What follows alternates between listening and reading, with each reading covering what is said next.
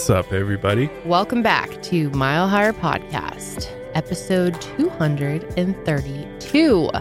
Today, we are going to be talking about another UFO incident, specifically the Westall UFO incident. And this is very similar to the Ariel school phenomenon that we just recently covered. Because In- it has to deal with school children that had an encounter with several UFOs.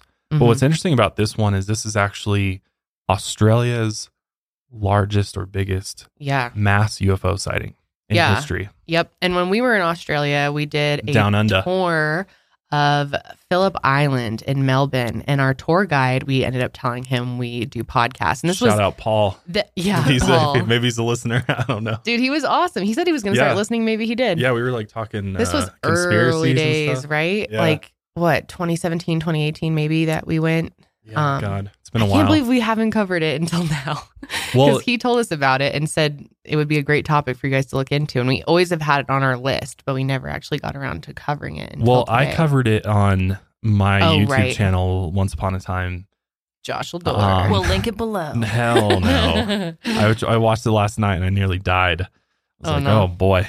Can people even find it anymore? No, it's private right now on my Oh. on my channel. So you, Are you can't- don't try to go look for it. But I'm sure it was good. no, it, it was good. I just was like, oh yeah, I looked like I was like, like seriously, I was like looking at the camera, and my eyes would not stop blinking. I was like, Dude, the part of the UFO reason sighting. that Josh had to end his YouTube channel was because it was so hard for him to film with all the bright lighting. We it's have really lighting close to you, here. but it's further away, like versus a ring light that's Having right it in front. right in front, like the camera, because you sit so close to the camera in Yeah. that setting that like I was staring right into. it. I'm like, Josh is so sensitive I looked to like light. I was like half of our wedding photos were no good because it was too bright out for him to keep his eyes open.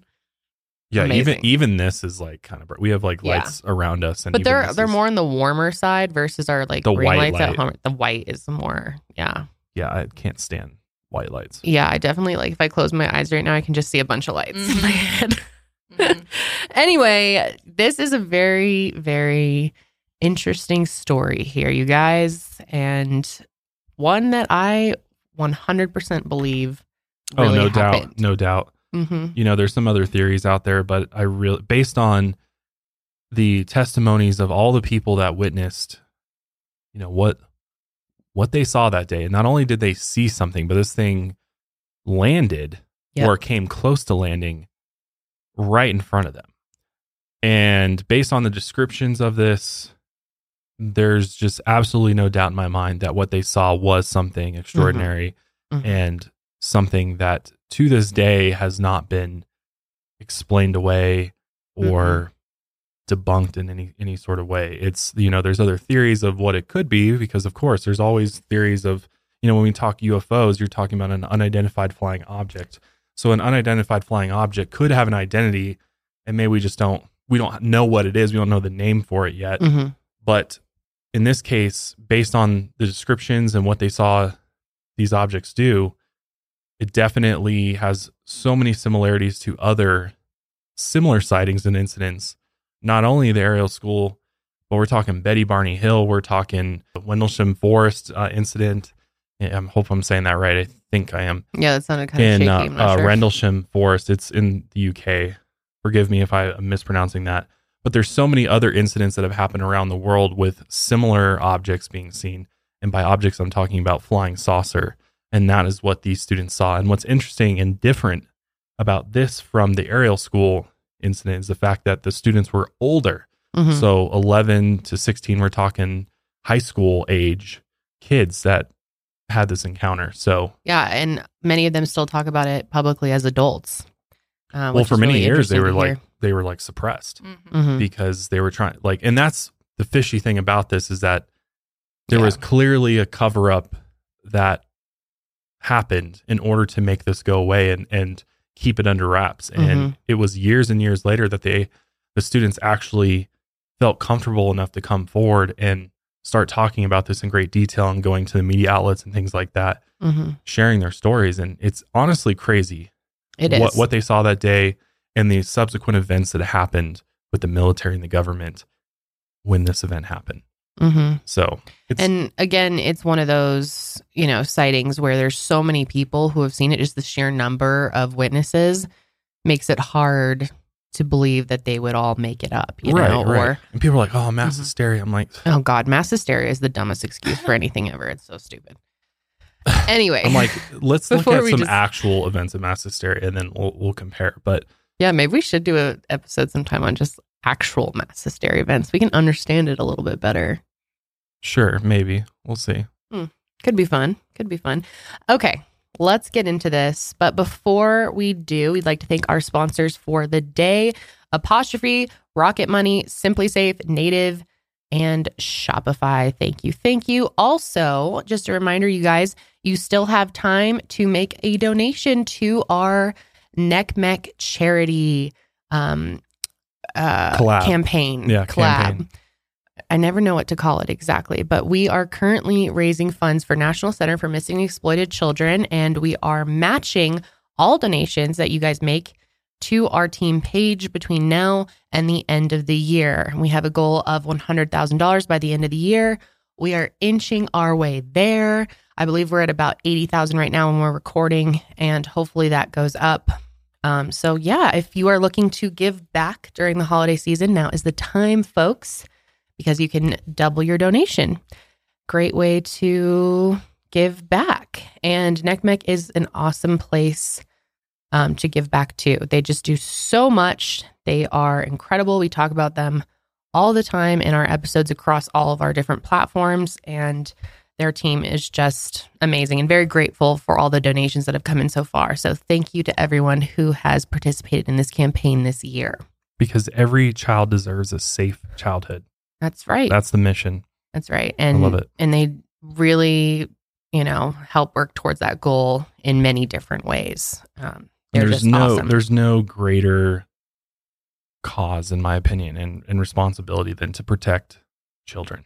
I think that's so important. Yeah. The youth and Mhm. just especially those that are the in in positions where they can be exploited or um, Mhm. taken advantage of. So Mhm. it's a very very important cause and you know thank you to everybody out there who has already donated i mean we have our top 10 donors right here megan lori john dean victoria trent kelly julia jennifer and bob Thank you guys. thank you guys so much for donating to the cause yeah, some really big donations have come in, and I know NCMEC was kind of blown away seeing some of those. Um, just again, thank you all so much.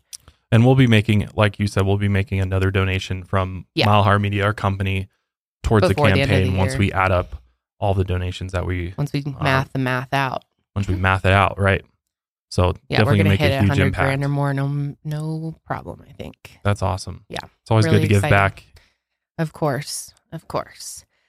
Anyway, you ready to get into this here? yeah let's let's dive in and go down under Down under. That's right. melbourne it's not Melbourne. melbourne don't say melbourne I know. I remember looks when we like first got spelled down there, we were like Melbourne. we're in melbourne australia Well, there is a Melbourne, Florida, and Right. it said you don't it's call spelled it the Melbourne. same yeah It looks. I mean, how do they get Melbourne out of Melbourne though? Dude, how do we get half the words that in the English True. language out of True. You know what I mean? Like, But O U R N E turns Right. into bin. who knows? Explain if you're an Australian and you know if an Aussie, why that is. explain Or, to us I'd love to know. why do you say it like this Yeah. Yeah. when it's spelled it's spelled out in a way i think well i think it's the vowels are are different Yeah, they are. the way that they say the vowels are a bit different Mhm. because it's not just melbourne it's like canes you know like we, we Oh, thought yeah. it was cairns I thought it's Yeah. cans. it's cans yeah it's cans cane Yeah, canes. canes. What are you Cans. talking about? Fried chicken. cans. Cans. Janelle knows, and she didn't even go. We did. Cane. i'm thinking No, ri- it's cans. Raising Cane's Yeah, I was like, what is this? Fried chicken? Yeah, but that's spelled with an R, and then Cans, it's, but so it's, it's like, pronounced yeah. cans. Yeah, It's some almost like- interesting pronunciations. Yeah. But anyway, that's that's where we're going to down under to visit the Westall Secondary College, which is a high school there, Mhm. where this all happens back in 1966. Yep, in Clayton South, which is a suburb of Melbourne in Victoria, Australia. Clayton South is unofficially known as Westall, but back in 1966, the school was known as Westall High School. The headmaster of the school at the time was a man named Frank Samblebe, and he was a pretty black and white thinking by the books kind of guy. And he was also a pretty big skeptic and a very judgmental man. Frank had a hard time accepting things that he didn't understand. And anything that didn't fit into his view of right and wrong or anything that interrupted the smooth flow of things gave him a lot of trouble. The school had 485 students aged 11 to 16, and there were also many young teachers at Westall as well. And some of those teachers didn't get along well with the headmaster. It was his first year at the school, and he ran a tight ship. It was the 60s, so there was a lot of change to be pissed about if you were an uptight traditionalist. So it wasn't a great time for him. And on April 6th, 1966, the students at Westall High were gearing up for their Easter break. The next day, April 7th, would be the last day of term one. And after many long months of studying, the students were obviously anxious to finish their classes and start to enjoy their break. So around 11 a.m. on the 6th, the students at Westall High School were just going about their day as they usually did. They listened to lectures in their classrooms, relaxed during their lunch break, and played sports outside during PE. It was a sunny, breezy day in the suburbs of Melbourne. Two groups of students were out for PE on the Oval, which was their school's big sporting field. Some of those students were friends Terry Peck, Marilyn Eastwood, Jackie Argent, and their friend Tanya. Suddenly, Tanya looked up and saw something in the sky. It looked like something that she had never seen before. She started screaming that it was a flying saucer. Terry just could not believe her ears. When she looked up, she saw it. It really was a flying saucer. In fact, she saw three UFOs. And from there, a commotion started brewing on the oval. Tanya ran inside the school, shrieking that there was flying saucers outside. And meanwhile, a Westall High science teacher named Andrew Greenwood was inside teaching a classroom full of kids. And all of a sudden, a random student burst into his classroom and started shouting that there was a flying saucer landing outside. Can you imagine being in your class and a student comes in? And I wish something like every that? day that somebody would come running inside saying, God damn, I Josh, agree. come outside right now. There's a flying saucer. I'm gonna do that too in a few months and just see. That'd be fun. Coming little- from you, I will never believe it, unfortunately. Why would you ever? I never joke about anything. Oh. I am the most serious. oh, yeah. no, no. Chanel's the Mm, prankster. yeah, this sure. That's for sure. Yeah. And the student that came in and said this was hysterical. Some witnesses said she was a girl, but some said that the student was a boy. So it's just one of those things we're not really sure. But of course, many students ran to the window to see what all the commotion was about. Meanwhile, students in the other classrooms had noticed the odd flying objects outside their windows. Mr. Greenwood tried to calm down his students and keep them from running out of the room. He thought that the student who ran in was just having some sort of episode, so he didn't believe them at first. He told all his students to sit back down. And other witnesses say that Mr. Greenwood decided that he and the whole class would go see for themselves. But either way, the bell rang a few minutes later, so class was dismissed anyway. So the students ran out of the classroom to take a look. Even Mr. Greenwood couldn't help his curiosity and he followed the students out the door. Two of those students were Joy Ty and Sue Maynard. And when they got outside, they saw something incredible. Andrew said he saw a gray saucer or a cigar shaped object floating in the sky, and it looked to be about once or twice the size of a car. But Sue and Joy said that they saw three objects a large oval shaped craft and two smaller ones in the traditional, you know, flying saucer shape. These smaller crafts looked like escorts along with it. So a crowd started forming quickly on the oval, and Tanya saw that one of the chemistry teachers, Barbara Robbins, grabbed a camera from the office and started snapping photos of the scene. Now, the craft was huge. It flew very low over the oval, lower than a helicopter would fly. And some students said that the craft was 50 feet off the ground. The craft was metallic, made out of metal, and it caught the sun as it flew by. Some people thought the craft looked gray or white. Other witnesses described it as a greenish silver color with a slight purple hint. So I just want to say a couple things. First of all, when you're when you're seeing a dish-shaped craft in the sky, depending on the angle that you're viewing it at, it can look like a, a cigar shape, depending on what angle it's at. Mm-hmm. The other thing I wanted to do was I wanted to play this clip from Bob Lazar. Reason Bobby. why I'm bringing Bob Lazar into this is because Bob Lazar came forward in 1989 as a whistleblower, basically claiming that he worked at a base called S4, which is a part of the Area 51 facility out in Nevada. hmm And he actually worked on a craft that was recovered. Yeah. That is a flying saucer. And he calls it the sport model. And I think hearing him, whether or not you believe him, that's up to you. But Who doesn't believe li- Bob? listen to what Bob says about just the immense detail that he describes a sport model in and how similar his description of this flying saucer is to what the actual children saw that day. Let's play it. What did it feel like to walk inside a flying saucer? It was really more ominous than um, interesting at the time. And uh, everything is exactly one color. It's all a, a dark pewter gray. There is no sharp angle anywhere. Everything has a radius of curvature to it, as if somebody built this thing out of wax and then let it melt a little bit and then let it cool off.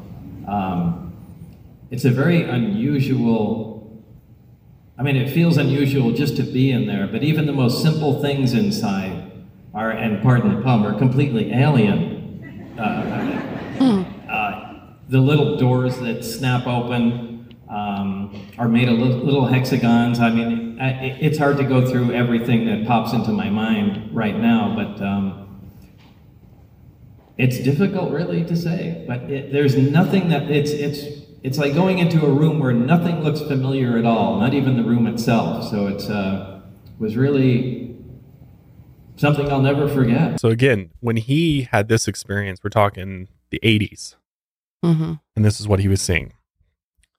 And just based on the description that he gave of the sport model, which if you look at a picture of the sport model hmm that he's sketched for us and Kind of the it's classic. that yeah, it's the it's the flying saucer. And so he was tasked with back engineering the technology of this craft.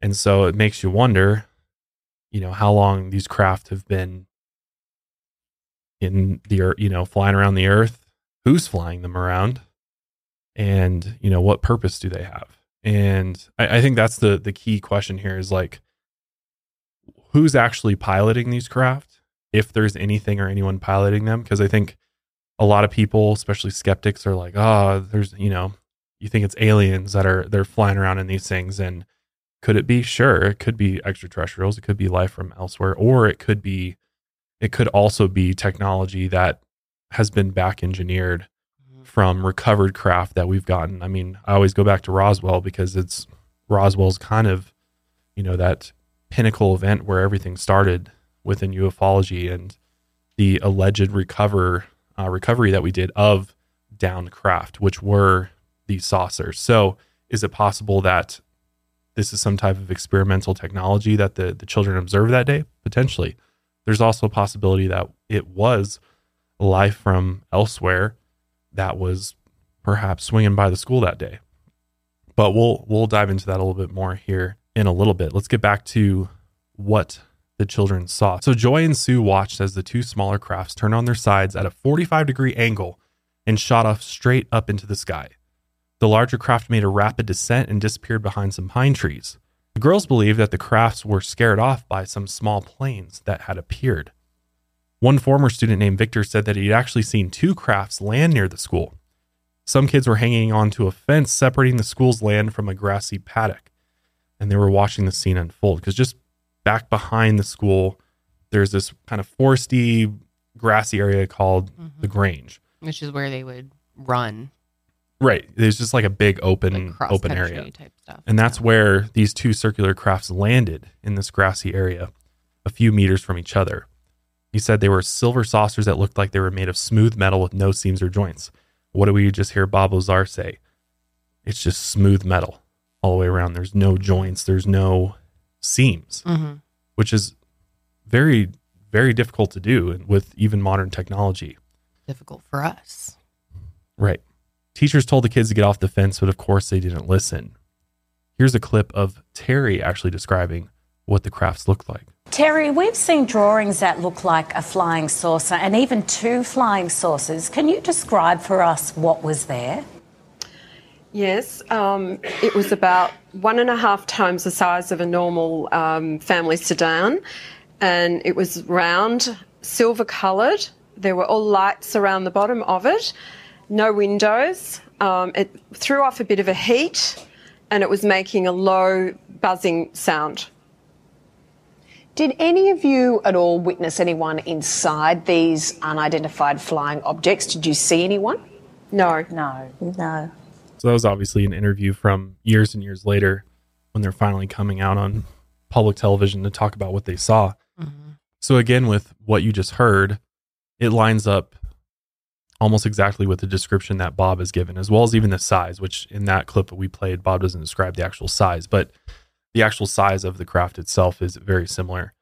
And so you have to start thinking that what Bob was working on and what Bob interacted with could, in fact, be similar or the same UFOs that they observed that day. Hmm. Some of the kids actually climbed over the fence and got close enough to touch the craft. Victor said he reached his hand out and could feel that it was very hot. It was radiating heat from over a meter away. Then, after sitting there for a while, the craft slowly started to lift off the ground. There were some small planes heading for them. Some people think that the craft sensed that, you know, there's potential danger coming in, there's these planes approaching, so it was time to take off and leave. The craft then hovered up into the air about 50 feet and then quickly took off the Grange Preserve, which, like I said, is that wooded area behind the school. Some of the students immediately hopped the fence and began chasing it. This included Jackie, Marilyn, Tanya, Joy, and Sue.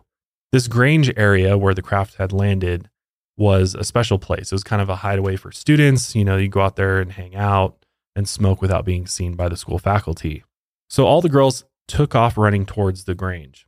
Tanya had managed to run faster than the other girls, so they lost sight of her. The other students were faster than Terry, so she was falling behind, but when she caught up with them, some of the girls started passing out. Tanya headed towards a grassy clearing and she figured that the UFO would land in that spot, so she wanted to get a better look. When Joy and the other girls arrived at the clearing in the Grange, they saw the large craft shoot up into the sky and then it turned on its side and sped off out of sight. Once the students at the Grange saw the craft lift off again, they stopped chasing it. The girls hadn't seen the craft land, but Joy said it left behind a huge circle of flattened grass that swirled in an anti clockwise direction. When Terry finally caught up to the landing spot, she saw a big yellow circular patch of grass. It looked almost like it had been burnt, but at the very least, the grass looked flattened in a swirl pattern. So it was clear that something likely had landed on it. So again, go back to the Ariel school incident, as well as countless others. When these craft land or come close to the ground, I don't know that they actually physically land on the ground, but the energy that they put off lays the grass down. And what's Mhm. interesting is what is that like? Like many different stories that we've seen, obviously Crop circles. from yeah crop circles to other UFO sightings as well. where the grass is laid down in a Mhm. pattern like that, Mhm.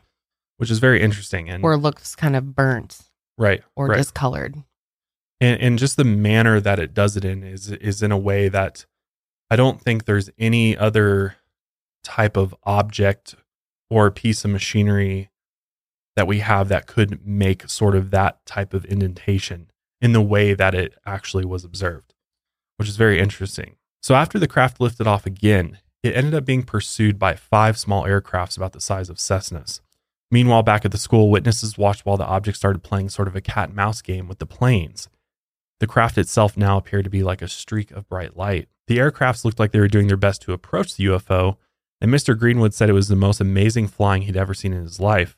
The craft had first been followed by one airplane, but after it lifted off from the Grange, four more planes began to follow it. But every time the aircraft moved too close, the UFO would accelerate a little bit, speed up, and then stop once it had moved away from the plane. So it's basically just kind of like you, you can kind of imagine this sight in your head of like, you know, Mhm. there's these bunch of these little planes in the air all trying to track this thing. And this this craft, this UFO is just kind of like playing, is just kind of darting in and out of different areas, but it's maneuvering in a way that these planes cannot. And, and that's key. The movement that's being observed by the craft is very important when talking about theories of what this could be because it just doesn't match up. The the behavior of what was observed just doesn't line up with any other potential theory or solution to what this thing is. Mr. Greenwood had looked away from the sky for a few moments, but when he turned around again, the craft and the five airplanes had all disappeared. Again, about 200 to 350 people witnessed the UFO, and the sighting lasted about 20 minutes. After those 20 minutes, the headmaster came outside and ordered everyone get back inside. A farmer working nearby at the school at a market garden named Paul Smith saw the craft that day.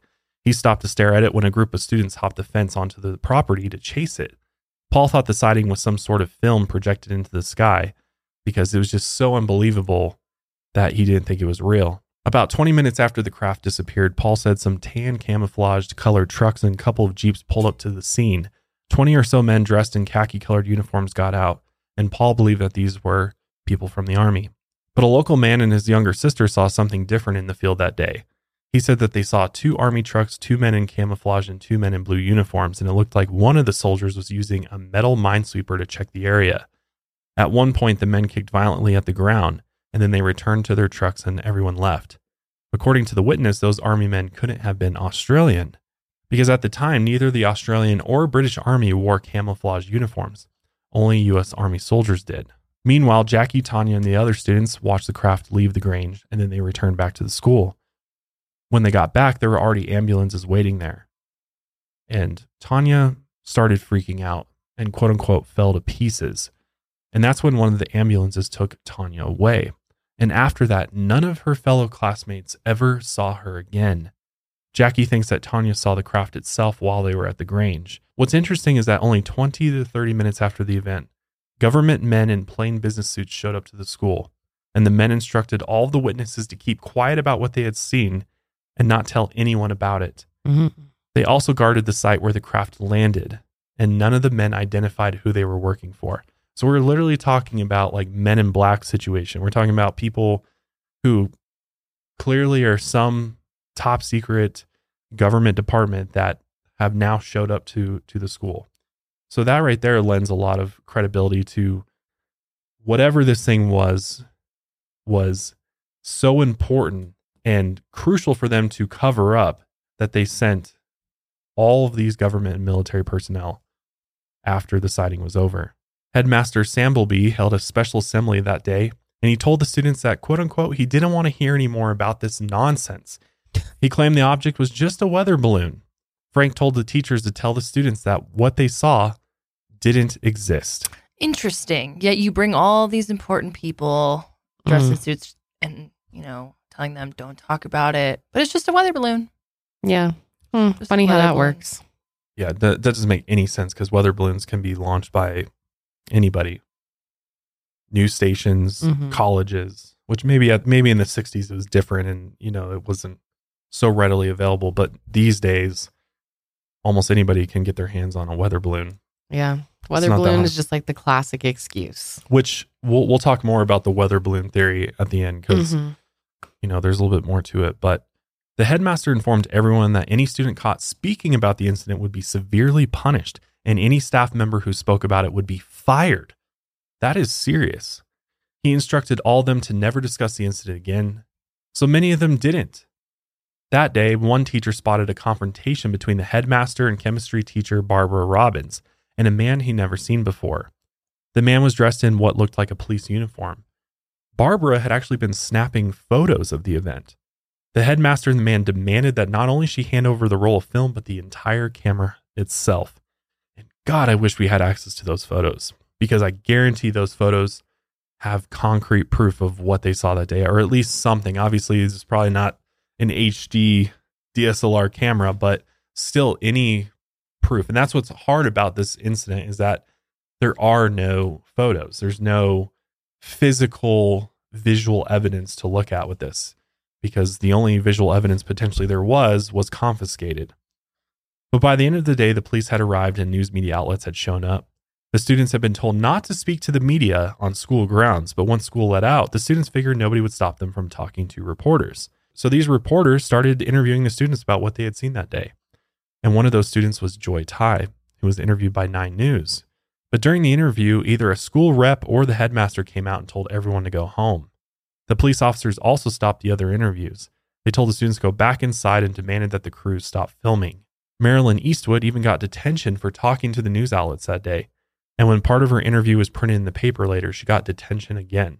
So they're very serious about not talking. So the next day, an article in the Melbourne newspaper called The Age wrote that the UFO sighting might have been a weather balloon. The Weather Bureau had apparently launched a balloon around 8:30 a.m. that day from the town of Laverton. Which, before we get further into this, I wanted to just play a clip of a freaking weather balloon so you can see what, if you've Yeah. never seen what one looks like, Let's take a look. and tell me this. Was not a UFO in the skies over Tucson. It was the second launch from Tucson of outrageous. World View's They try to pass this Stratollite the system. Worldview says it's flying a government payload. Unlike a normal balloon that goes just where the wind takes it, Stratollites can stay in a controlled area. Because the wind blows different directions at different altitudes, the Stratollite varies its altitude to fly in winds that push it one way, then another to keep the balloon and payload in the area the mission requires. Like if you saw that thing, you would say that that's a weather balloon. There'd be no question in your mind. about it's a clear that look like a flying balloon. saucer? There- No. Is there any way that that could be confused no, with a flying saucer? No, no, no. Does I that think- thing look like it could land No. or come 50 feet or go 50 feet off the ground, turn on its side, and then accelerate off into the distance? And why on earth would they send five airplanes out to chase this thing if it was a balloon? No, it's it's, it's It honestly makes absolutely ridiculous. no sense. But I think a lot of people, you know, haven't seen a weather balloon, so they don't really know what the difference is, and they think, oh, maybe, yeah, maybe people were just confused. Well, I, there is another. There's another clip I have in here later on. That's uh, a view from the ground, looking at it up in the sky. Which, if you're looking at a weather balloon way up there in the sky, obviously it can look like, you know, something, something like. I guess you could kind of confuse it maybe with a with a saucer potentially, but it still doesn't look like anything what these these children described they saw that day. But anyway, the Weather Bureau had said that they had launched this weather balloon at 8:30 a.m. from Laverton, which is about 32 kilometers west of Westall. And due to westerly winds, got a lot of west going on here. In the area at the time, the balloon could have been blown towards the school. The Age also added that no private, commercial, or RAAF, which is Royal Australian Air Force planes, had noted anything unusual in the area at the time. which could be because a they either didn't detect this thing or b they did and they're just lying and they're just trying to cover it up because they don't want to admit that they something unidentified entered their airspace i mean Mm-hmm. because that's a potential security risk so they'd be you know might upset people So the next day, Jackie Argent was called down to the headmaster's office and she was greeted by Frank and two very well dressed men in suits. She wasn't introduced to the men, but now she believes they were from the Australian government. literally the men in black kind of, maybe. Only one of the men spoke, and he started asking Jackie rapid fire questions about what she saw outside that day. And Jackie started to try to explain, but then these men started asking her mocking questions like, Oh, we suppose you think you saw a flying saucer? And we suppose you saw little green men? And these questions made Jackie feel angry.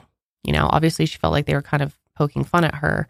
She tried to explain to the men that she had never seen any of that. She'd only said that she had seen this object in the sky. After she left the conference room, Jackie was so upset by the meeting that she burst into tears. Jackie tried to visit Tanya the next day and check up on her, but when she knocked on her door, something really weird happened. Can I ask what happened to the girl? You um, you took her back to the school, the one that was hysterical. Is it Tanya? And um, she went into the hospital, and then you went to visit her at her place, and they said she didn't live there. That's yes, I went to I went to her house the following day, and an English-speaking woman opened the door and said there had never been a Tanya living there.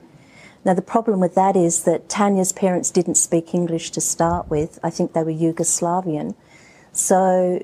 I'd been to this house a lot of times and then was told, no, sorry, you're mistaken. Oh my God! So That's gonna what's be- happened to her? Do you know if she disappeared? Have you had any contact with her? Do you know where she is and what, what happened? I have had no personal contact with her. I know one of the researchers has. She prefers to stay anonymous and not be involved in anything at all. She told the researcher that she had no recall of what had happened.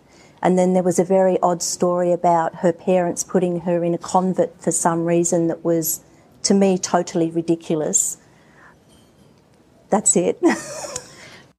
I love how she ends that. That's it.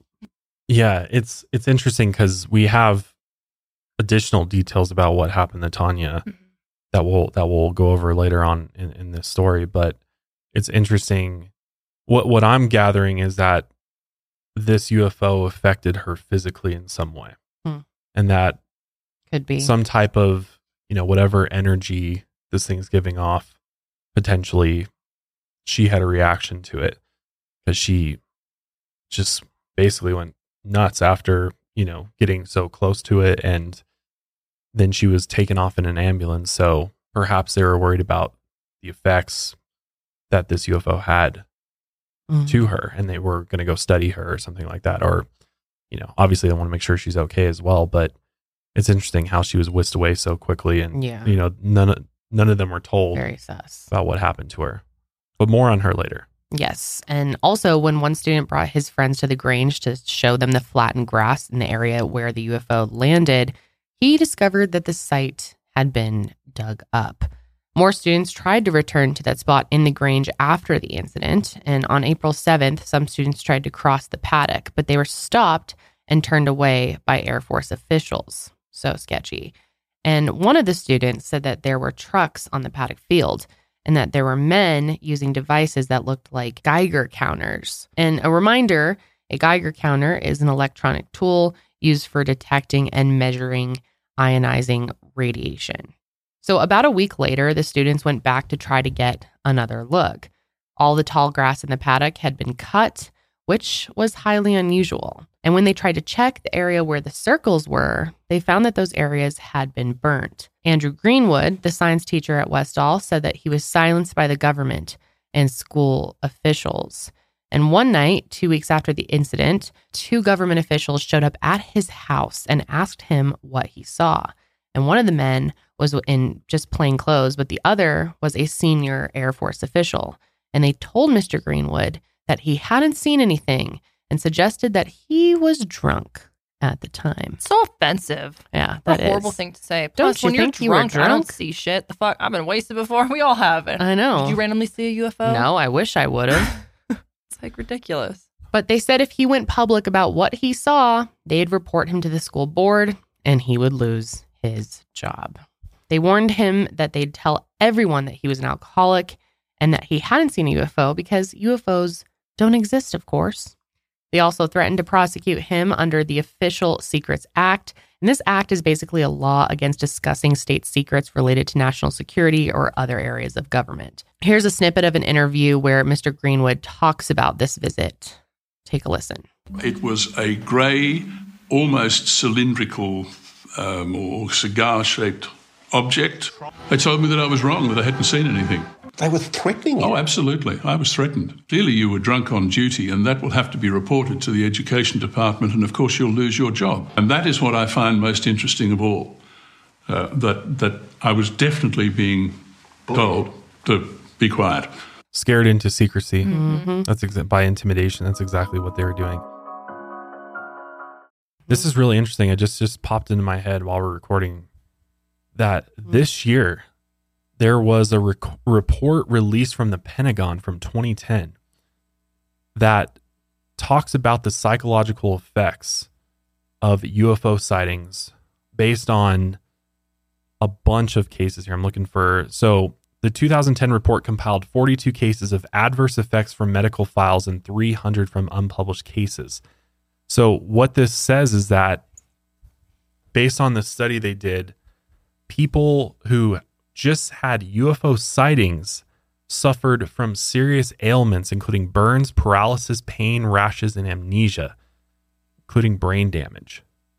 So to me, based on this evidence and this data, it's possible that that's what happened with Tanya. Maybe some of the other uh, individuals as well. Is that they suffered physical ailments as from just being in the presence of of this object. That definitely makes you think is it for our protection that Doubt it. They don't UFOs give a don't- fuck about our health.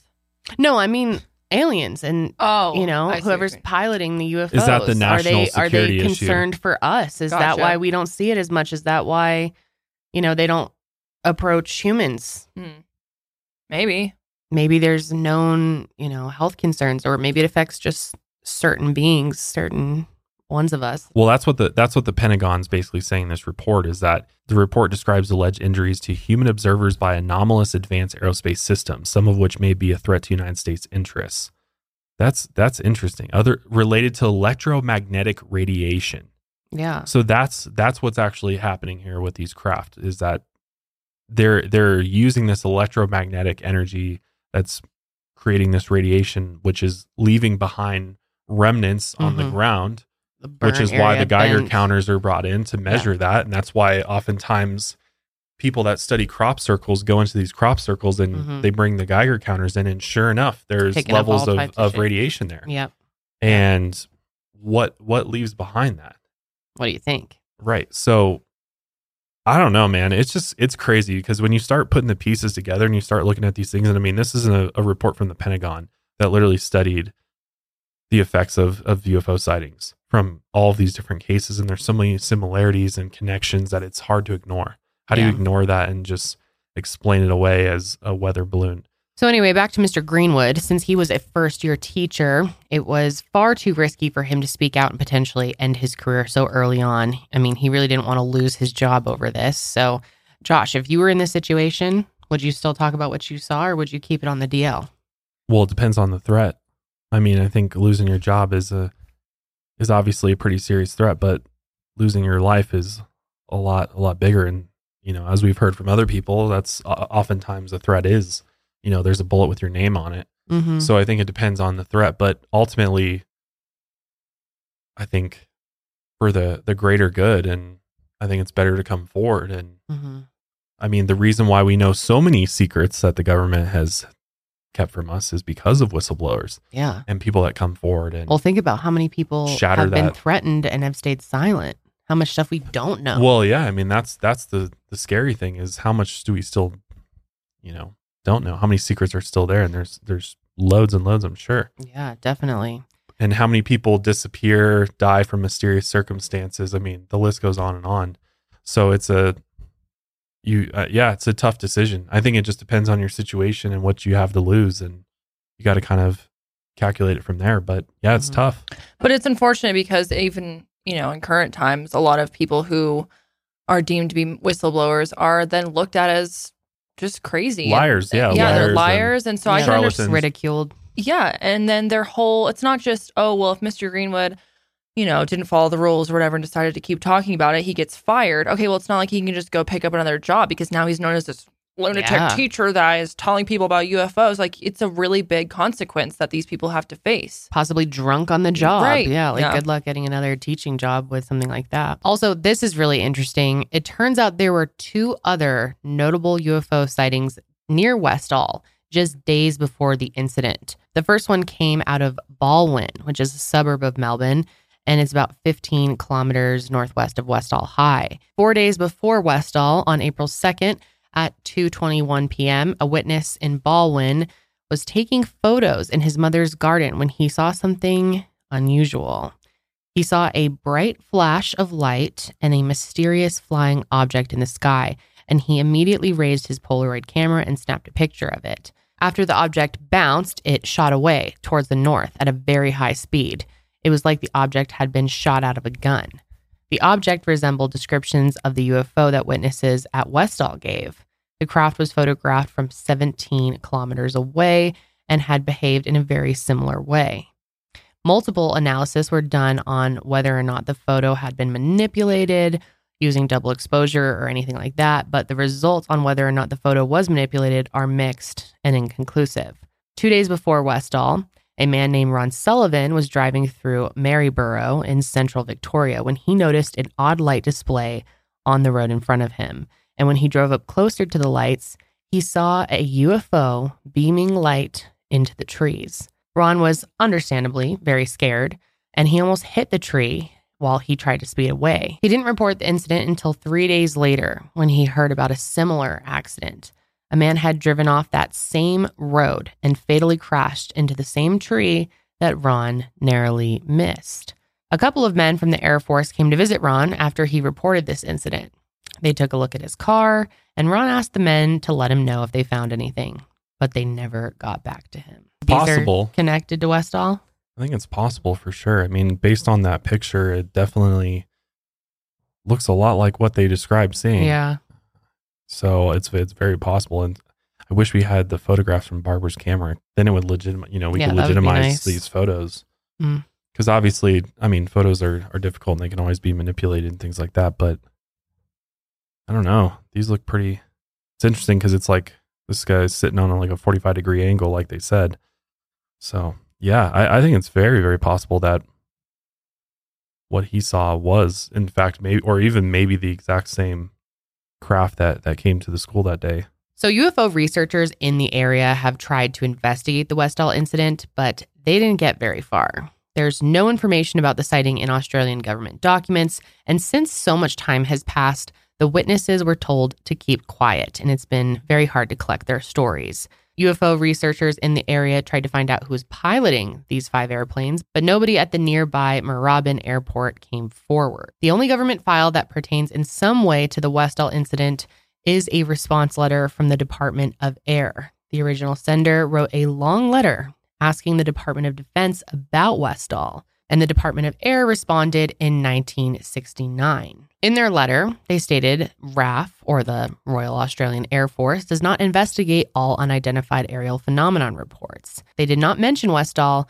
or anything about the incident at all. UFO researchers have been trying for decades to get a hold of this official report on the incident. I mean, remember, there was so many government agencies there, there was military there that there it just seems very unbelievable that with all of these resources sent out to investigate this incident that there's not a shred of paperwork that was ever filled out about what was investigated and what, you know, what they actually collected evidence-wise. There's it it just seems laughable to me that there's nothing or they claim that there's nothing. That's that's the key. Like they're claiming that there's nothing. According to his family, a senior officer of the former Australian government Department of Supply wrote an official report on Westall. But this report has never been found, and it's also never been confirmed that this report was even written in the first place. But apparently, the stress over the incident was so great that it possibly contributed to his declining health. The man has since passed away, and his identity is still a mystery. But it took 16 years for UFO researchers to get a hold of Air Force documents on unidentified aerial phenomenon from those relevant years. The Ron Sullivan incident, Balwyn photo, and Westall incident were apparently investigated. However, none of these researchers could find any Air Force documents on these incidents at all, which it's very possible that this this goes back to like black ops projects where within the Air Force there's there's a compartmentalized office that nobody even knows about. The the heads of the Air Force probably don't even know about that actually were the ones that that's why I said men in black is because there there are these groups. Even the ones in the Air Force don't know they even exist and they're the ones actually investigating these incidents which documents about Australian military work during the time could still be highly classified, maybe even destroyed or in the hands of other allied powers. So maybe the information was shared with the US and the US is the ones that hold the files for this particular incident, which which is possible. But later in 1966, Andrew Greenwood spoke to a friend about the incident, and that friend then made an audio tape describing their conversation. He sent the tape to an American physicist named James E. McDonald. And just for some background, at the time, the US government had an interest in keeping everything about UFOs quiet. They'd often bury and discredit evidence, and one of their most vocal critics on this issue was James McDonald. Mr. Greenwood claimed that about 12 months after the incident, officials from another government had begged him to speak about the incident. He also said that the US President Lyndon B. Johnson had set up an inquiry into UFOs and he was sending officials out to meet Mr. Greenwood. In 1967, James McDonald actually was visiting Melbourne, and his official purpose there was to research cloud physics. But he also studied UFOs on the side, and he became well known for his UFO research. So when he got some free time in Melbourne, he went to see Mr. Greenwood. And Mr. Greenwood was working as a science teacher at Haileybury College at the time. During the interview, Mr. Greenwood shared his recollection of the incident. There is a recording of this conversation, but it can only be heard physically at the University of Arizona's archives. But during these interviews, Mr. Greenwood clarified that Frank, the headmaster, was the one trying to shut down the UFO story, not the Air Force. In fact, he said that the Air Force came three days after the incident. He also does not mention being threatened in any way by the government or the Royal Australian Air Force, despite James McDonald asking leading questions about an Air Force cover up. He made a comment to James implying that Frank called him a drunkard during the school assembly. It's only in 2008 that Mr. Greenwood first mentions the Royal Australian Air Force men showing up at his door. At a congressional hearing where James testified that he believed that high altitude aircrafts could damage the ozone layer and cause skin cancer, he was correct in saying this, but after he said this, a congressman took a cheap shot at him. He said that James believed in UFOs and little green men, which just severely damaged his professional reputation. And he actually later died by suicide in 1971. So that just goes to show, especially in this day and age, it was it was totally different. I mean, UFOs have become very widely accepted, and governments has Mhm. even come out and accepted their existence. And but back then, it was this very like taboo thing. Like Mhm. you believe in UFOs and little green men, like And you're as fuck. right. And and if you if you were uh, you know somebody with a reputation or you know high education, things like that, or had a high a position of power in some Yeah. way, if you came out and said anything in support of UFOs, you could you know Yeah, people would take all. take shots at you. So Plus, I feel like a lot of times people who aren't really aware of UFOs use the whole term of like little green men. You know, if you believe in aliens and you Yeah. 100% believe in these little green men, like it's, it's either black or white. Right. And in reality, like it's so much more complex than that. And hmm we don't even know. Maybe there are no such thing as quote unquote little green men. Yeah. I mean, maybe they're maybe these beings aren't even anything physical that we can describe. Like they're yeah, or they look like us, Mhm. Right. Yeah, Or they right. look like us. or they look Right. like us, and uh, you know the little green men is just the the fantasy part of it right. that you know Maybe everybody's held on to. But many of the students who witnessed the incident still believe that the event was covered up by the government. One of the only pieces of documented eyewitness testimony outside of the news reports from that time is a report made by Joy Tighe soon after the incident. Joy filled out the report for the Victorian Flying Saucer Research Society. And in 2010, a documentary filmmaker contacted Channel 9 News to see if they still had a copy of their 1966 interview with Joy Tighe. This interview apparently never aired, but they confirmed that they had records of the film reel. But when the filmmaker went to check out the reel itself, he discovered it was missing, of course. Nine News claimed that the film reel had been removed from their archives and not returned. That is fishy. That is weird. That this random interview was. Re- yeah, that is Somebody so came looking for it and took it. hmm But it's just a weather balloon. So Right, why- So right. why? Yeah. Hmm. The former Westall witnesses still talk about the incident today, but many of them are upset about the lack of official information on the incident. They want to discover some of the files to get closure, and I don't blame them. You'd want to know what Yeah. what uh, other people know, and hmm you know, so you can kind of validate what Your you own saw that day. Yeah. Over the years, they've also held meetups and reunions to catch up and discuss the event. Many of the witnesses post in a Facebook group about the incident, and this group was created by Shane Ryan, who's one of the most prominent Westall researchers. Shane was a big part of the 2010 documentary Westall 66.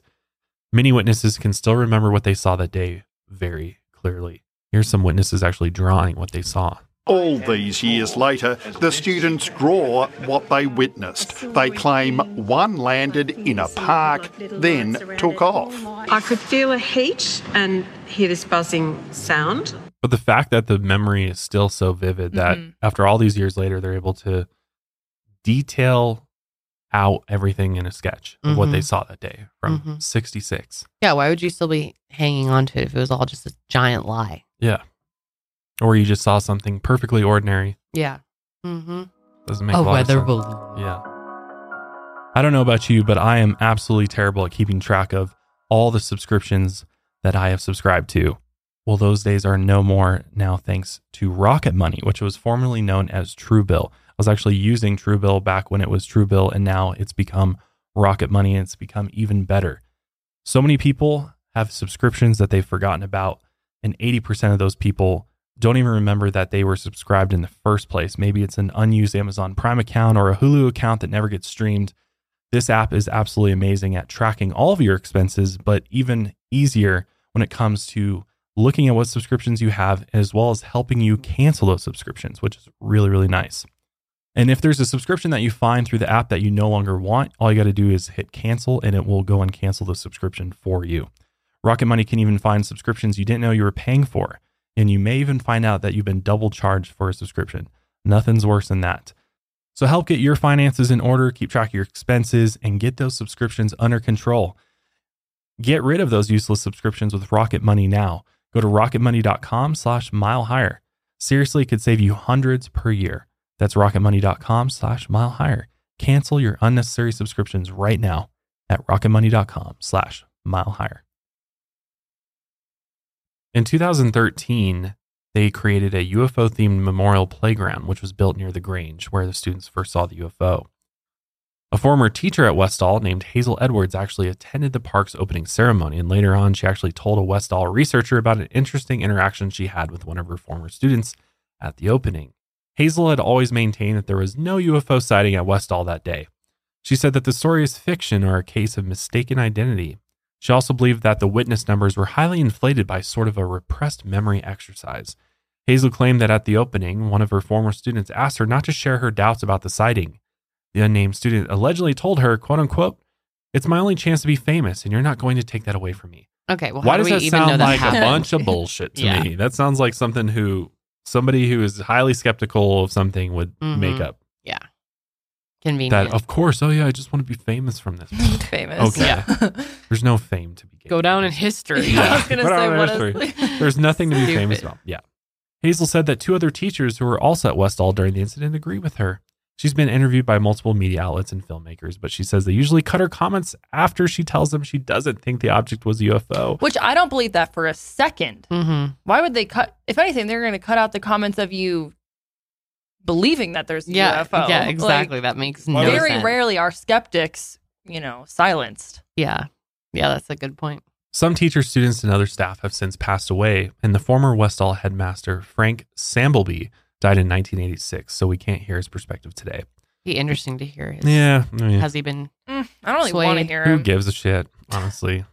I I don't know. It just Sounds like a like to closed think that your mind would expand a little bit by 2022, but maybe not. Mm, yeah, maybe not. Another big part of the Westall UFO theory is the idea that the whole incident was covered up, and this is where things start to get a little murky. The initial report in the Dandenong Journal said that one teacher and several students saw the object, but over the years the number has grown from 200 to even over 300, which just might be explained by a psychological phenomenon known as the bandwagon effect. High schoolers are still kids and they're very conscious about their image, and the event created quite a stir. So nobody wanted to be one of the kids who didn't or couldn't see the UFO. And therefore, you know, kids like to make up stuff and All try to fit in and be like, yeah, I'm like, eh, maybe a few, but I don't know if you could go from, you know, to all of them. Yeah. But then again, the short report from the Age published the day after the event said that hundreds of kids witnessed the object. And again, the headmaster called a school wide special assembly after this sighting. And this would be very odd for an event that only a dozen or so people in the school witness. Why would they do that? When, when you know, why why not just pull Mhm. those 12 kids as opposed to the whole Right, yeah. school and like, come on now. Yeah. So Definitely. it's it's very possible that it was closer to 200 plus. It might be true that some of the students decided to join in on the story, but many of these students grew up and still insist they saw what they saw even decades later. The fact that teacher Andrew Greenwood came forward to corroborate the sighting may also boost their credibility. I like to think about how the differences between this Mm-hmm. incident and Ariel school. Yeah. Because one, Ariel school, all the teachers were like, What the fuck are you talking about? Like, no one believed yeah, the yeah, kids. Yeah, that's true. Whereas, you know, this is an incident where there's a handful of teachers who seem to have, you know, experienced the same thing that the students did. Mhm. But also, you know, Ariel school, that was a elementary school. So they were really young, but these students are a lot older here. So it just makes me think because I think a lot of people are like, oh, they're kids, they have fun imaginations. That was like one of the main Right. arguments for Ariel school. Mm-hmm. And like, okay, maybe. But here, like we were talking about, they're a lot older and like, you know, not that they don't have imaginations, but Yeah. naturally younger kids have more of a creative imagination than people who are in high school. Yeah. Yeah. That's a good point. I mean, some people would argue that older kids Lie may, more. yeah, maybe they would have more of a reason to lie versus the younger children. But I don't know. I, what do you think about the fact that both of these happened at schools? Do you think there's a reason they're landing near the schools? Absolutely. Yeah, I mean, we, about that. we did talk about this during Ariel too. That you know maybe Threat levels. they're trying down. to reach the youth. Well, yeah, threat threat levels down too. That's that's a good point. And maybe that there's a, a large group of them at once. But also, I think they are trying to reach our youth. I don't mean, in this case, we don't really have a direct example of that. But in Ariel school, remember the kids were getting visions when they were experiencing all this of Yeah, they were like getting telepathy of Yeah. the aliens basically sending them mes- messages like save our earth. yes yeah we need to change the way that we treat our planet and our environment if we're going to have hope of survival was the underlying message Maybe they were there to abduct. Uh, maybe but i doubt it personally Yeah. i don't know i think that maybe they're trying to make contact with us to hopefully save our planet or make an impact on us and they think that The old Children are geezers are, the- not yeah. worth spending time on. yeah Go to or the they're kids. they're threatening hmm Well, it's kind of the same same idea with crop circles. It's like, what's the purpose of the crop circles? Well, Mhm. is there a deeper meaning to them? To is send a there message. Is there yeah? Is there is there something that that that they want to? You know, is it a subtle way of letting us know that they're there in Mhm. in a peaceful way that we you know people won't freak out and get scared of? You know, nobody's scared of crop circles, right? I guess Right. you know, depending on if you've seen the movie Signs, maybe you might think different, but most people are like, that's beautiful. That's artwork. That's something, you know, that we should take pictures of and, and study and things like that versus, yeah. but, you know, I think it's dropping hints, you know what I mean? right And that that's why they're, that's why they're there. They're there to make their presence known and hopefully over time, more and more people will come to accept their existence. But at the mm-hmm. same same token, it's also possible there's a more nefarious reason for it, but I won't get into that right now. But moving forward, there have been many allegations that the story was silenced, witnesses were intimidated, it's very clear, and that they were told to keep their mouth shut or else. The Dandenong Journal said that they were not permitted to interview the students after April 14th. Andrew Greenwood has claimed that the headmaster was so scared of the object that he refused to come outside until it was gone. He said that when the Royal Australian Air Force tried to contact the headmaster, he told them to quote unquote go and jump in a lake. But Frank had an explanation for that. He told the news media to go away because the school had been getting so many calls and visits that the students were becoming distracted. So this seems like somewhat of a believable explanation. A bunch of teenagers would probably way rather talk to a bunch of reporters and cameras than sit in class. And due to the buzz the story caused, reporters kept calling and showing up, which greatly disrupted the school days. And it wasn't just journalists who kept showing up. The Air Force and UFO enthusiasts were coming too. On April 9th, the Air Force came to Westall with some of these UFO researchers to study the supposed landing site. But apparently, nothing was found because the incident wasn't documented, and clearly, this landing site was destroyed. After all, Frank himself thought the whole sighting was a fluke anyway, and he was a very authoritarian, by the book type of guy. So he might have let the government officials or the Air Force do what they wanted at first since they were authority figures. But even that became too annoying or distracting after a few days. Plus, the newspapers in the area reported on the incident widely. Interviews with students like Marilyn Smith ran in the papers, as did an interview with teacher Andrew Greenwood. Joy Tighe said that her interview aired on TV that day, and plus, more witnesses have continued to tell their stories over the years. If there was a cover up, then there probably would have been some consequences from the government or whoever was trying to silence the story. Andrew said that his job was threatened, but he happily gave his story to James McDonald a year later and he didn't lose his teaching job. As for the burnt landing site, there's another possible explanation for this. There are no records of the government or military ever burning the site, but the farmer that owned the land claimed that he was the one who burned it, which maybe he, you know, somebody tipped him off to burn that. He said that he burned the land because he was tired of all these unwelcome visitors trampling all over his property, so he burned the spot or destroyed it to discourage other potential visitors. That's a load of shit. Come on. Yeah. That's going to make people even more curious about it, I think. Right? Yeah. Yeah. If it's don't- a big that deal, what's there no to hide? Why are you so Right. worried about destroying it? Like this Yeah. doesn't make any sense. Super fucking weird. You're probably wondering what happened to Tanya, the girl who passed out after allegedly seeing the UFO. Well, she's actually alive and well, and she's spoken about what happened that day at Westall. Tanya explained that she and her mom had moved from Slovenia to Australia three years before the incident. They lived with an Austrian couple her mother worked with and the couple's two boys. Tanya said that on April 6th, she was the first one to see the UFO while they were doing PE on the Oval. She described the craft as a metallic silver with a flat saucer like bottom and a dome shaped top. The saucer moved quickly and erratically. It was as if it blinked off in one part of the sky and blinked on again in another, which definitely reminds me of a lot of UFO footage we have seen, potential UFO footage that has just been, you know, recorded by random people. When she saw the UFO, she ran inside and started shrieking about flying saucers.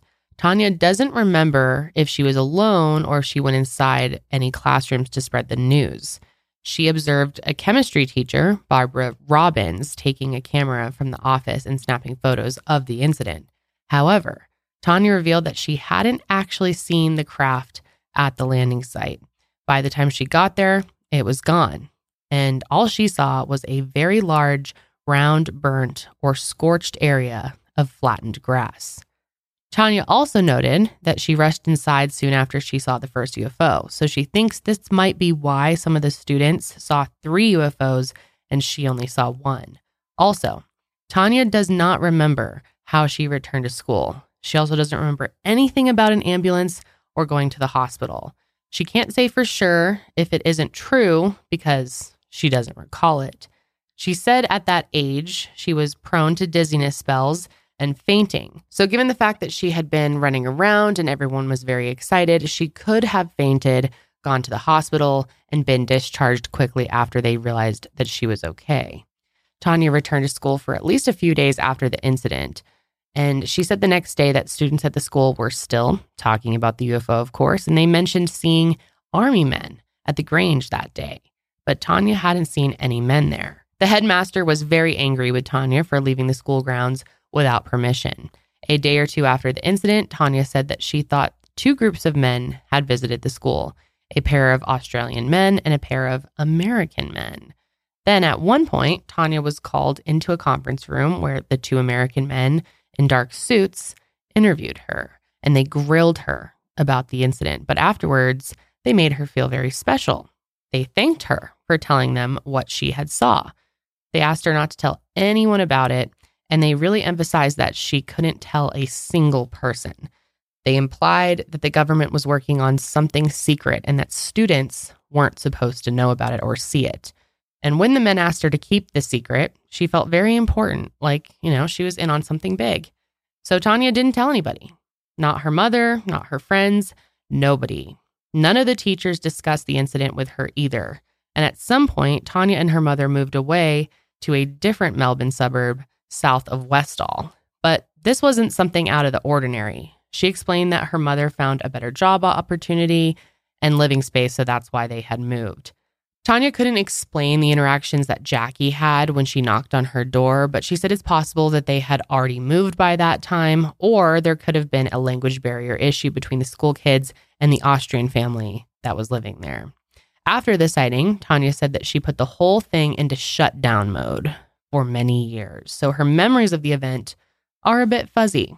She only started thinking about the incident again after people began to contact her asking about it. And with the recent developments in the UFO community and you know all the sightings there have been, Tanya decided to share her story in 2021. Now that it is a lot more accepted, I think people are more willing to listen.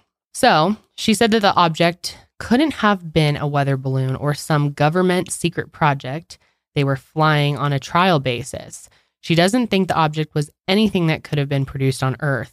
Now, there are many questions about this incident that still have not been answered. For example, what happened to the Nine News interview reel? What happened to Barbara Robbins' camera?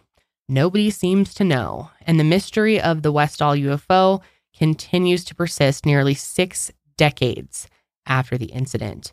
And many witnesses believe that the mystery will never be solved. Which it won't because it's clearly covered up and the information. Yeah.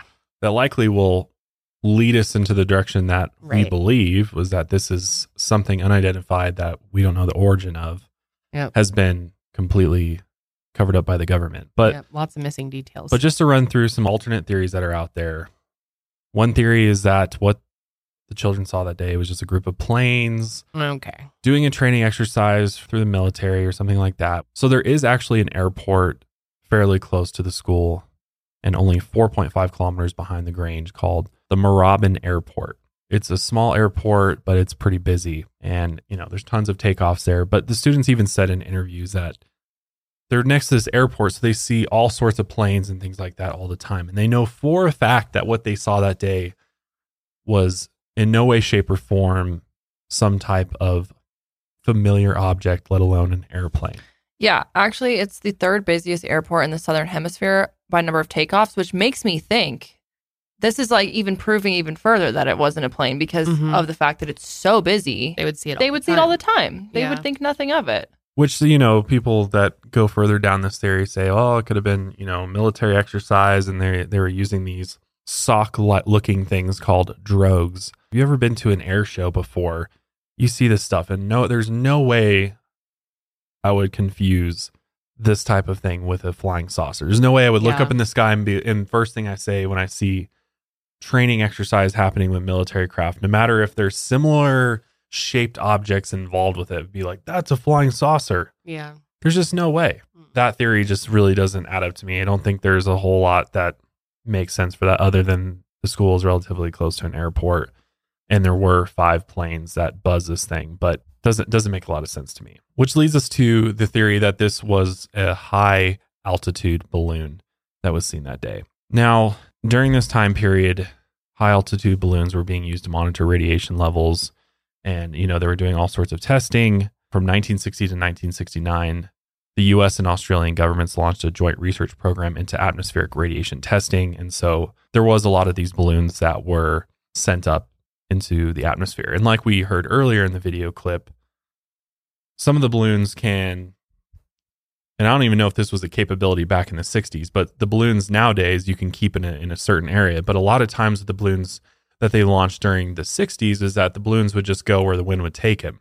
So they'd launch it you know hundreds of miles away and it could end up you know it would just go where it would go. So it's possible that a balloon could have been seen by the children. In fact there was a balloon that was launched the day before but it was in an area 354 miles away. It's called balloon flight 292 possible that they saw a weather balloon? Sure but let's look at some clips here of, of weather balloons. And i just don't think there's any way all of these people could be confused about what they saw and also, these weather balloons aren't landing on the ground. Mm-hmm. You know, when they do come down, Right. if it was a weather balloon that came down that crashed, they do carry um, kind of explosives in there to detach the different devices that they carry up into the stratosphere and things like that. So they do have a way to potentially explode. It could be dangerous, something like that. So that's the thought is, well, maybe this was a down weather balloon that they were worried could explode and hurt the children and therefore that's why they rushed to the scene and covered this up and it could have been this big disaster but mm-hmm. it really just doesn't add up because what they actually witnessed was an object that turned 45 degrees and shot off into into the sky Yeah, that's the thing. weather balloons Like, don't turn on a 45 degree angle and shot you know and don't and they're made out of latex yeah. it's like latex It's like offensive to accuse people of getting them confused. I mean, it's so obviously not. And oftentimes it does. And- And sometimes people do get confused though by weather balloons that they see in the sky and then they say, oh, it's a UFO. And then it turns out Yeah, out. in some situations, but in this case. but when that happens, usually whoever launched the weather balloon claims that, you know, that's our weather balloon Yeah.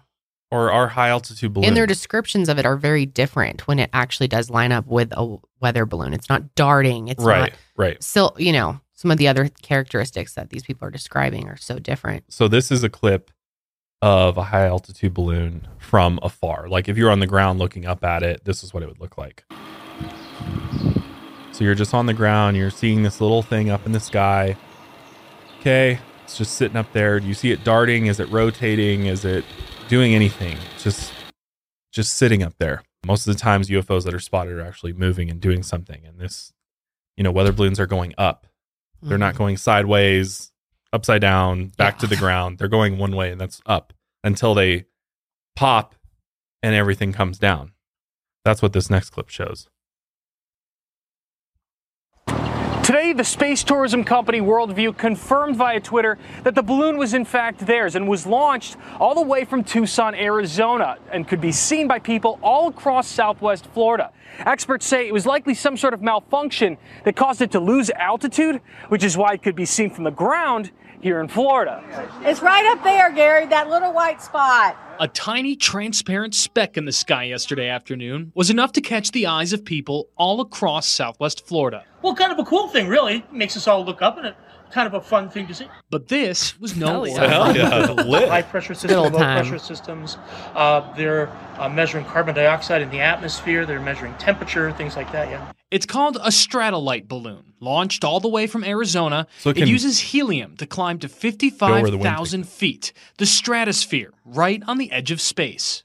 The company that made it, called World View, is a space tourism We've talked company. about these guys before. It launched Mhm. last week to take data for NOAA. It's just hovering there. So why did we see it? I asked Todd Sherman with the Calusa Nature Center It's and floating. It's not. It started to lose helium, which is why it was so low in the atmosphere. It shouldn't have been that low. It should have been much higher up. And even though no one was aboard this time, it's because of flights like these that Oh, I someone can't wait for that. Who's who's going with me? I'll go. You are not Reporting in. Lee Wait, County, why? Alex Cool. Howard. Yeah, if it's NBC2. safe, why not? You would do it? Hell yeah. You would do it, you know? If I come back, hell yeah. Which they're gonna Well, make guess, sure it's you can safe. If it was, back, sa- I wouldn't go. The I would be the first one to volunteer. That's what I'm saying. But like- I would definitely go. Sorry, I would definitely like sign up after it's been you know going for a few years and That's like the Everything's number one item Hmm. on my bucket list. Is I want to see the Earth from space. Yeah. No, I do get that. I just nowadays I think I'm that'd like, be the most afraid of everything. profound image you could possibly see as a human expensive as being. fuck though. But maybe Yeah. like I don't know, thirty years from now, it'll be on like on Groupon. Buy one, get one free. yeah, exactly. Buy one trip to space, Dude, get a second one that's for free. That's gonna be our next holiday party. Hell yeah. Maybe in a couple years from now. I'd be so lit. taking a whole mile higher crew to space, bitch. I'm just when I'm old and I'm decrepit and near my my last breath, I'm just gonna say, hook me up to one of those balloons and send me up. what the fuck? Yeah, I'm sure our kids and are gonna love that. Well, the kids can say bye, dad. Bye, daddy. Bye, Dad. and they can watch me take the weather balloon, and then once it disappears, they know. the weather balloon pops though. That'd be a shitty ending. And then I'm crashing down. to Dad Earth. comes back down. Oh no. oh man! Hopefully, he can get me out of the Earth's atmosphere though, so that I can just drift Yeah. off into space, and my body can forever just be floating, and Yeah. frozen Ew. in space okay. until I collide with an asteroid into a million pieces. Hmm. So well, from those videos, though, I mean, based on descriptions, what they saw, what they're drawing, nothing matches up with a, a balloon. No. If you ask me, No, I agree. and there would have been other evidence of a balloon at the actual scene at the landing site. There wasn't. So I, I'm sorry, but I don't think it was a weather balloon. Yeah. I really don't. And that's in really that's all the theories there are. It was just it was some type of experimental Uh-huh. military aircraft that was doing training exercises that decided to do a little pit stop by the children's playground and let the children yeah, play the fuck? come running at it. No no way in hell they're doing that. No. There's a reason why Area 51 exists. There's a reason why you don't think in Australia in the great outback that's where they're doing that shit. They're not Yeah. doing it in Melbourne. Mm. They're not doing it in the point. middle of the, one of the largest cities in Australia. Yeah. Hell no. Right. Right. Not a balloon. This was something extraordinary that they saw that day. Mhm. Was it alien? Was it something from another planet, potentially? Or was it potentially secret technology that it, it may not even been Australian in nature? It could have been something the United States government had back engineered. It could have been something that we created Yeah, that's true. because these Yeah. craft have the ability to control gravity. It uses it it pulls energy from the space time around it from and it is able to traverse great distances like it's nothing. So it's very possible that this was something, you know, originated from somewhere else on this planet. It's some type of back engineered technology, but based on descriptions, what it was, based on what Bob Lazar saw, this is completely alien. There's nothing about this that even to this day, think about all the technology that we know about that the government has has come out and said that they have nothing even remotely looks like this. It doesn't operate like this, doesn't fly like that. Yeah. We don't have the ability to maneuver in the way that these craft do. So Hmm. just goes down as another sighting that can't be explained.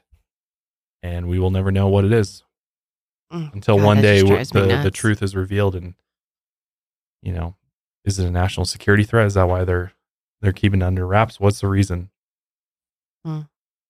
Or is it or is it just something that we have no control over and they're just you know whatever intelligence is piloting these things is just going about it in a very strange way, dropping little nuggets of of of information and sightings. Mm.